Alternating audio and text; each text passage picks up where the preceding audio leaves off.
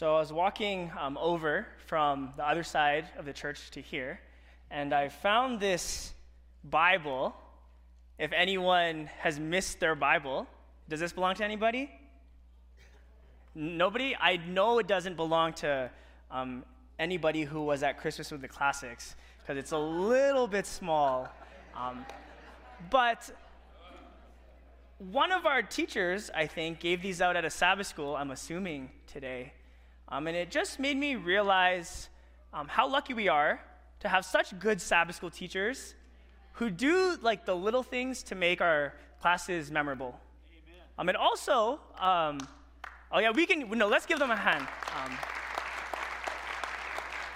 uh, walking into the sanctuary, um, looking out here, um, now I honestly did most of this, um, but it just reminded me how lucky we are to have people in our church who care so much about the details of making this feel special Amen. when we walk in. Um, the music starts, and I get to see, you don't get to see a church that does this often, but two sets of father and son doing worship together. Man, I think this week, I'm probably, for Christ- this Christmas season, I could go on and on about my favorite things about Calimesa. And when you do it like that, that's a good thing, because you everything's your favorite. But sometimes that word also has um, another side, because to have favorites or to favor some things means that there are other parts that are like least favorite or you don't like as much. Um, maybe you're a student and in your classroom, there's like that teacher's pet. Now, some of the time, actually, maybe most of the time, the teacher's pet is just like a suck up. Like they'll just do whatever the teacher wants. And so the teacher likes them, but some of the time, the teacher actually favors that kid. If you're anybody but that kid, you hate that. We hate favorites. If you maybe are a sibling and you feel like you do just as good as your brother or sister, but yet sometimes it feels like you're getting the short end of the stick. Like your parents maybe, and they don't though. They don't. I want you to know, kids, your parents mostly love you equally. Um, if it feels like they're favoring you or someone else over you, that's not a good feeling. What's even worse is being accused of favoritism. Uh, I teach grade 9 Bible at Mesa Grande, and every now and then, there'll be kids making a ruckus, and I can't, like, I'm not just gonna list five names and be like, hey, behave. So I'll just choose the loudest one. And I'll be like, hey, let's, let's, let's cool it a little bit. And they're like, you think I was the only person talking? Come on, teacher. Um, in uh, volleyball this year, we had uh, post interviews, and part of the interview was to rate your coach. And I had a couple comments that said, man, it feels like you kind of favor the varsity girls over the junior varsity girls, and I don't like that. And that cut me. I did not like that feeling. We do not like favorites. Yet, probably forever, the human race will continue to practice favoritism or having favoritism. This is why. This is why. It's because we like to be on the inside. Because if you're on the outside, that's the worst feeling. So we make our own little circles. And the people in our circles, like, are maybe our best friends, or the people on the inside, are the people we favor. And that's never fun when you're on the outside. When you're on the inside, it's, it's a good time. But you're on the outside, you're like, Manny, can I be part of that cool kids club out there? It doesn't feel good. And so, unfortunately, the church has done this the best. We have done this the absolute best. You could walk into a church that is supposed to be loving of people and feel like you came to a different planet. Even sometimes the way we talk about our theology and what we believe is that when we say God favors us, we're talking about a very specific us. And it's the people who are sitting here week to week, believing, praying, studying their Bible.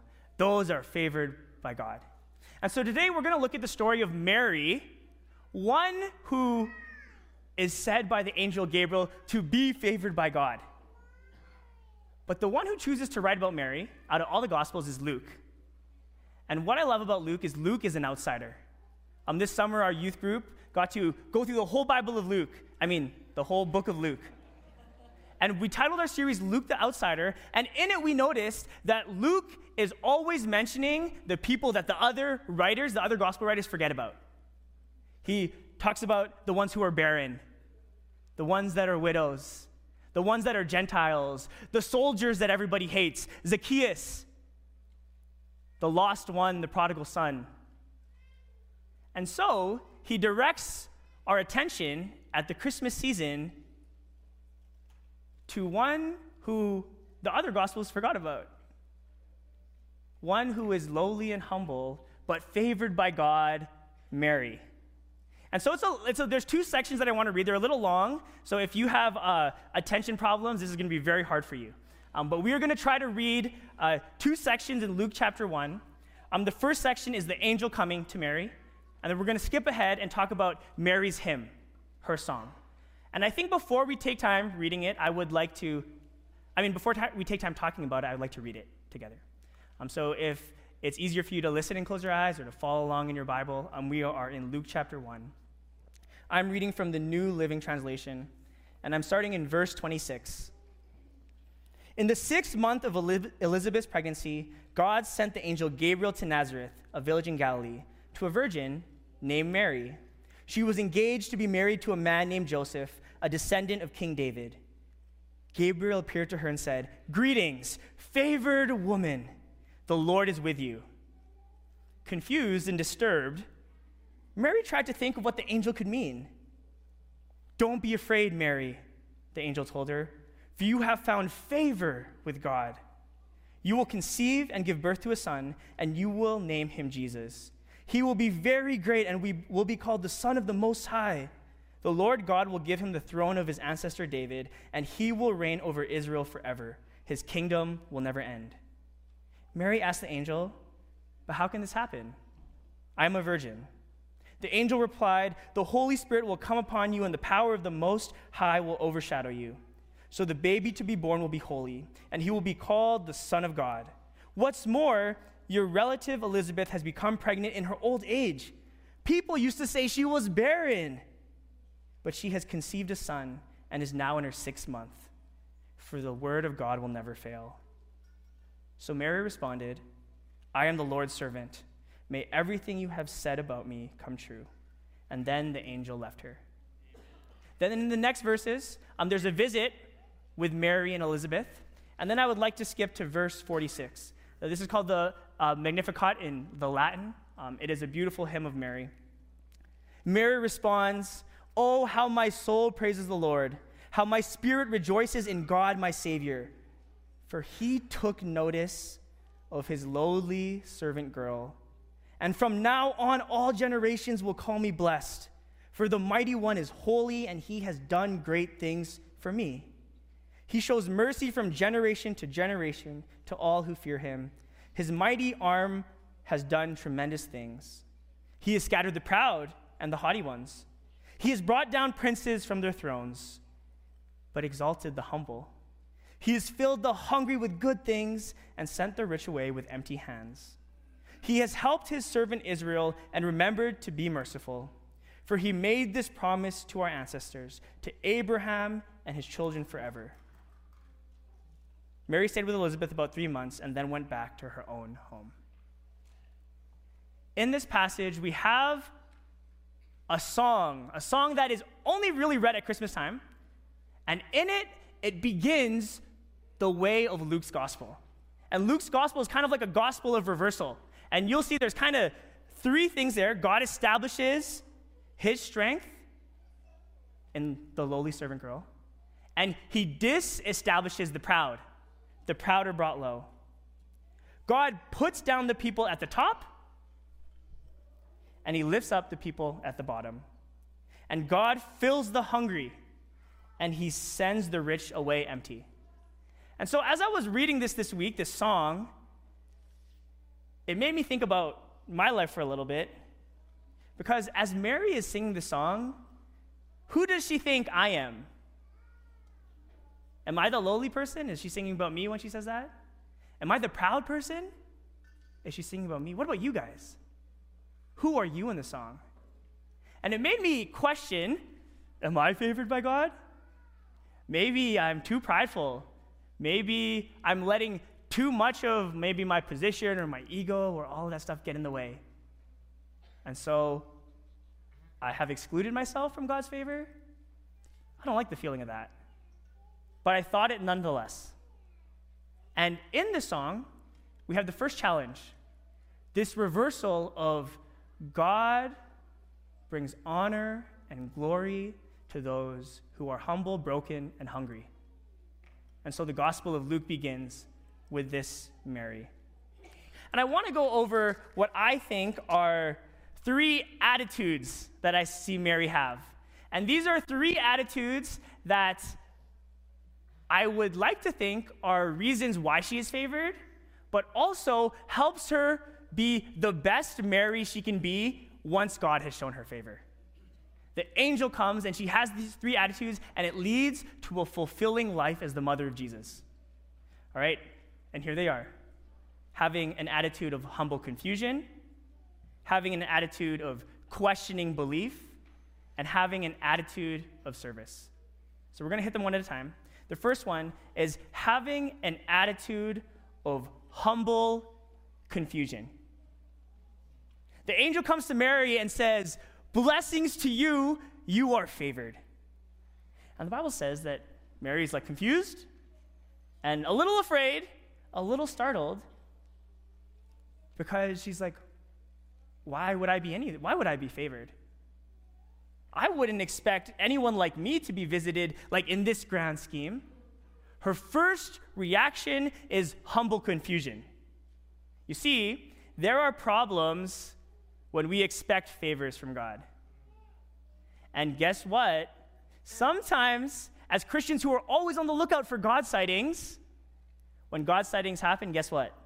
We think, I deserve that. That was on its way to me, anyways, because I'm a believer in Jesus Christ. It's very problematic when all of a sudden the favors that come our way are not taken humbly and they're now expected. And so, Mary here hears this angel, and she doesn't think, man, I've been faithful. I know my Bible. And this song, guys, this song is basically an echo of Hannah's song in 1 Samuel. She's basically quoting scripture in her prayer to God. She has been faithful. She is a virgin. She has been faithful in her soon to become uh, marriage. She's currently engaged, betrothed, uh, it's a little different in Jewish society. She's committed to this guy and they've stayed faithful. She could have said, Man, like, what an honor. I'm, I'm ready. Instead, she says, No, no, no, duh, this is not a visit I should have. I think in my life, the same is true. I'm going to tell you guys when I'm the best pastor and when I'm the worst pastor. Right? And it goes in cycles because pride is a tricky thing. When I'm at my best, um, a kid comes to me and they're struggling with something in life, and my first response is like, I have no idea, but what an honor that this kid even trusts me with this. I'm no expert on what they're going through, and they're coming to me. What an honor. That is humble confusion. Now, unfortunately, what happens is I deal with a couple of those, I save a couple relationships, I give some good advice here and there. Um, I'm showing kids Jesus. I, I start to think, ooh, I'm a good youth pastor. I'm feeling real nice, right? And the kids start saying, Pastor Mark, you're such a good youth pastor. And I'm like, like, we know already. That's true. and then as soon as that happens, I have a little brain shift. It's pride and I start operating on like, what I'm gonna do is gonna really make a difference in these kids' lives. Okay? A kid comes to me asking for advice, and instead of thinking like, what an honor to like be with you, I say, you know, I've dealt with this a lot before. Let me tell you. In every area in our life, we should approach it with a humble confusion. Every blessing you get on your life, man, God's already blessed me way too much. There's more? There's more where that came from? And Mary receives it like that. The second attitude that Mary has is a questioning belief. Um, and I know that those are sometimes two opposite words, but I, there's a little mystery in the first chapter of Luke. And this is the mystery. In the section before, the same angel goes to a, a priest, and he goes to Zechariah and says, Guess what? You're going to have a son. And this is what he says He says, How can this be? We are way too old to have kids. And the angel says, If God says something is going to happen, but because you didn't believe, you're going to be mute. Okay? I'm like, okay, that makes sense. Like, I, I like that. That seems kind of like a fair, a just thing for Gabriel to do. But then, in the next verse is over, Gabriel goes to Mary, and it perplexes me because Mary says, How can this be? I'm a virgin. And then I'm like, and he doesn't say anything.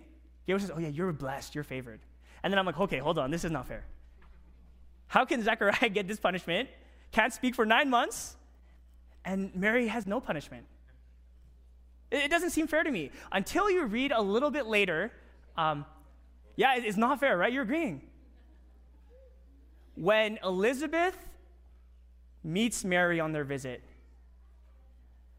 the baby, who's John the Baptist, jumps, and the Holy Spirit fills Elizabeth. And this is what Elizabeth says. This is in verse 45 of Luke 1. You are blessed because you believed that the Lord would do what he said. And so I had to go back to this question that Mary has. And Mary says, How can this be? I'm a virgin. It's not a question of doubt, it is in full belief, yet seeking clarity. In full belief, yet seeking direction. And I think this is where I'm happy for this message because the same can be true for us. You are actually allowed to and should have questions about where God is leading, how God is leading, why your life looks the way it does. We can have those questions and still 100% hold the belief that God has us wrapped in a Ziploc bag full of love and nothing can affect that. The full rejection and only questions is a different story. And so, um, Mary has what I'd like to call a questioning belief. And I think that is the reason that, well, one of many reasons that God chooses Mary to be the mother of Jesus. Because when you learn that your son is going to be the king, you're probably going to pamper the person, okay? At Calimesa Church, if you didn't know, I'm the youth pastor, and let me tell you, moms and dads pamper their children. Christmas time, bro, those, those credit card bills are running. If you knew that your child was going to be the king, you might pamper them a little bit. But instead, we have a mother who is willing to believe that her son is going to be the king. And not just the king, the king promised by David, yet still question. To still question a baby, uh, to question a 12 year old Jesus in the temple, say, What are you doing? Where's the communication in this situation, Jesus? At least tell me you're going to be here. It's the same kind of belief yet questioning when she's at the wedding with her son and says, Wait, Jesus, you're supposed to deal with this stuff. Let's get the wine running. It takes a certain kind of belief to ask questions on clarity and direction. And in Luke, Luke does this a lot. He'll name the disciples here with Jesus and he'll say the woman. He'll say the woman who were with him. The woman Mary is here the whole time. I think Jesus had mentors. I think Mary was one of them because she had full belief that her son, and revealing, it would keep revealing the more miracles that would happen. Her son is not only the king, her son is God. But I'm just going to question for clarity and direction. That's something we need to hold those both, to realize that God has us, that God is holding us in love, but yet, yet we can still ask questions and have clarity. So we have a humble confusion, a questioning belief. The third thing is an attitude of service. Um, Mike worded this so well in his prayer. The moments the light flash and the angel speaks, Mary's whole life is turned upside down. Turned upside down. And yes, she sees herself as a lowly servant girl, but her family has given her a good arrangement. She's being married into the bloodline of David. She's young. She doesn't have any problems like Elizabeth, like she's not old and barren. She, has, she is young, she has a full life ahead of her. And as soon as the angel comes, it disrupts it all. And in those moments, in those moments when life takes a turn and now you got to do more than you were, thought you were going to do, when what is expected of you is changed, it's easy to be like, man, like this is just so frustrating. And Mary, I like to think she is still like, oh man, this is going to change my life. But she says here in verse 38 I am the Lord's servant. May everything you have said about me come true. These are the sort of the things that come true for Mary. She has to go to her husband. Um, hopefully, the angels come by then. Hopefully, Gabriel just did a quick stop, Mary than Joseph. I, we, we don't know the order. But she has to go to her husband and say, Hey, I am with child, and it's God. Now, in Jewish culture, dating is way different than it is now. If you're dating, you're 16, you have a car, you can pick up a girl, go to Burger King, have a milkshake, like go for a walk in the park. Back then, you got arranged and betrothed real early. Like it was like a done deal. You're, you're married, and then you were never allowed to spend time alone. Everything was together with the family. That was their way of ensuring, like, uh, you guys get it, right? And so, so Mary comes to Joseph with scandal and says, I have good news, and it's a scandal. I will be the spotlight. In a tiny little town called Nazareth, where they got nothing better to talk about. So tiny that Josephus doesn't even list it in his 204 towns of Galilee. He named 204 cities. Nazareth doesn't even make the list. This is all they're going to be talking about the scandal of Joseph, who continued to marry the one who cheated on her and has this illegitimate son. But Mary says, May everything you have said about me come true. The one who sees her son being challenged, attacked, accused, stoned. The one who sees her son sacrificed her, her sacrifice too. Young 30s on the cross for us. Now, obviously, Mary did not know all of that stuff, right? That's why they wrote the song Mary Did You Know? Because she didn't know. well, that one was really slow to catch on, hey? um, but Mary said, Whatever is in this package of what you have said, I am the servant of God, may it come true. And this is where it gets really challenging for us, because then the call for us is whatever life throws at you, we're, we're to try to put away frustration and open up a heart of service. Life has brought maybe pain, hardship, suffering, sickness. The call is like, hey, I can still serve more. God, what you have called me to fulfill in my life, I will still do. An attitude of service. And it is why, even after, even after Jesus' death, Mary is still active in the church of Acts. Because she says, God, whatever this life is, I will serve. And so we have these three callings for us today, okay? We have an attitude of humble confusion don't expect favors from God because you're good to God, right? Every time is a surprise. Wait, what? There's more in store for me? More blessings for me? To trust that He has you wrapped up, but to still question, seek clarity, find advice, deepen your relationship with Him by asking questions, and then to live a life of service. That's the attitude that Mary has. And I think that's why God chose her and said, You are favored. But I also think that being favored by God spurred her on to continue to be like that. And this is where I love, though, there's some Christian um, theologians and historians that often compare Mary to the church and Mary to us as the archetype for what it means to live as one favored by God. Because this is the idea, and obviously it's not exact, but this is the metaphor.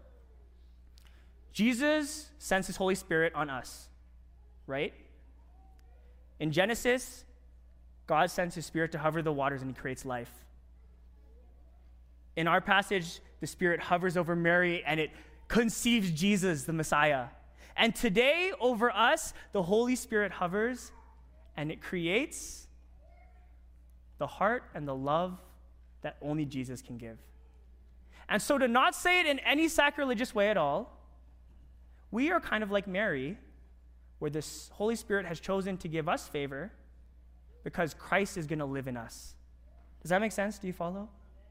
Christ lives in us. So, in that fact, all of us are favored by God. All of us. It doesn't matter. Yes, some of you might at the moment be proud or acting like a prince, and you're not one.